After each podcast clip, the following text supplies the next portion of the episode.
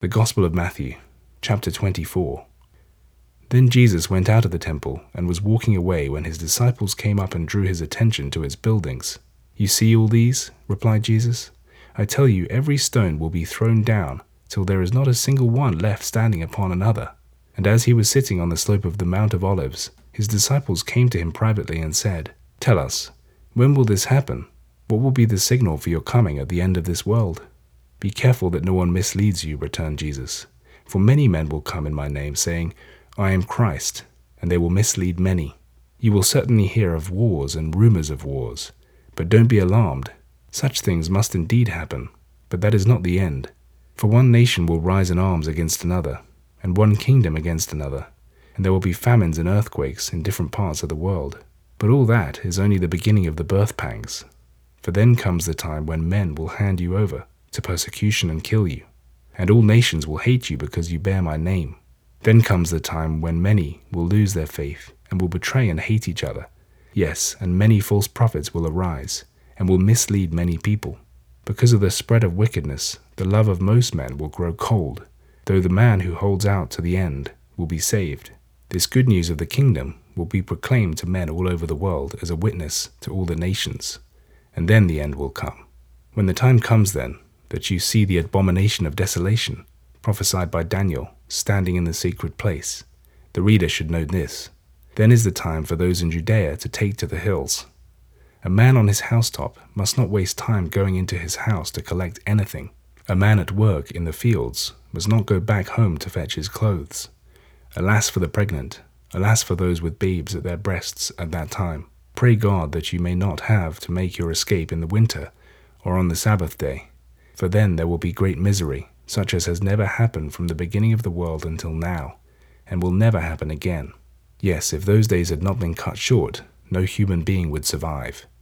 But for the sake of God's people, those days are to be shortened. If anyone says to you then, Look, here is Christ, or there he is, don't believe it. False Christs and false prophets are going to appear and will produce great signs and wonders to mislead, if it were possible, even God's own people.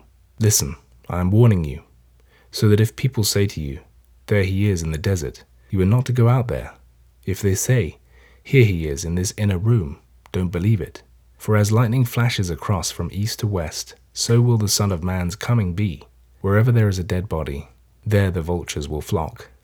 Immediately after the misery of those days, the sun will be darkened, the moon will fail to give her light, the stars will fall from the sky, and the powers of heaven will be shaken. Then the sign of the Son of Man will appear in the sky, and all the nations of the earth will wring their hands as they see the Son of Man coming on the clouds of the sky in power and great splendor. And he will send out his angels with a loud trumpet call, and they will gather together his chosen from the four winds, from one end of the heavens to the other. Learn what the fig tree can teach you.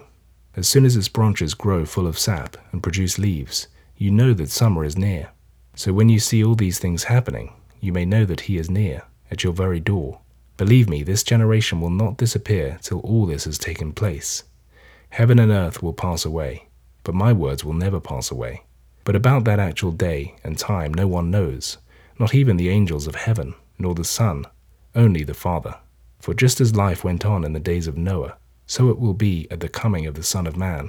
In those days before the flood, people were eating, drinking, marrying, and being given in marriage until the very day that Noah went into the ark, and knew nothing about the flood, until it came and destroyed them all. So will it be at the coming of the Son of Man.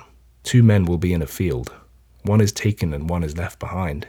Two women will be grinding at the handmill, one is taken and one is left behind. You must be on the alert then, for you do not know on what day your master is coming. You can be sure of this, however, that if the householder had known what time of night the burglar would arrive, he would have been ready for him and would not have allowed his house to be broken into. That is why you must always be ready, for you do not know when to expect the Son of Man to arrive. Who then is the faithful and sensible servant, whom his master put in charge of his household to give the others their food at the proper time? Well, he is fortunate if his master finds him doing that duty on his return. Believe me, he will promote him to look after all his property.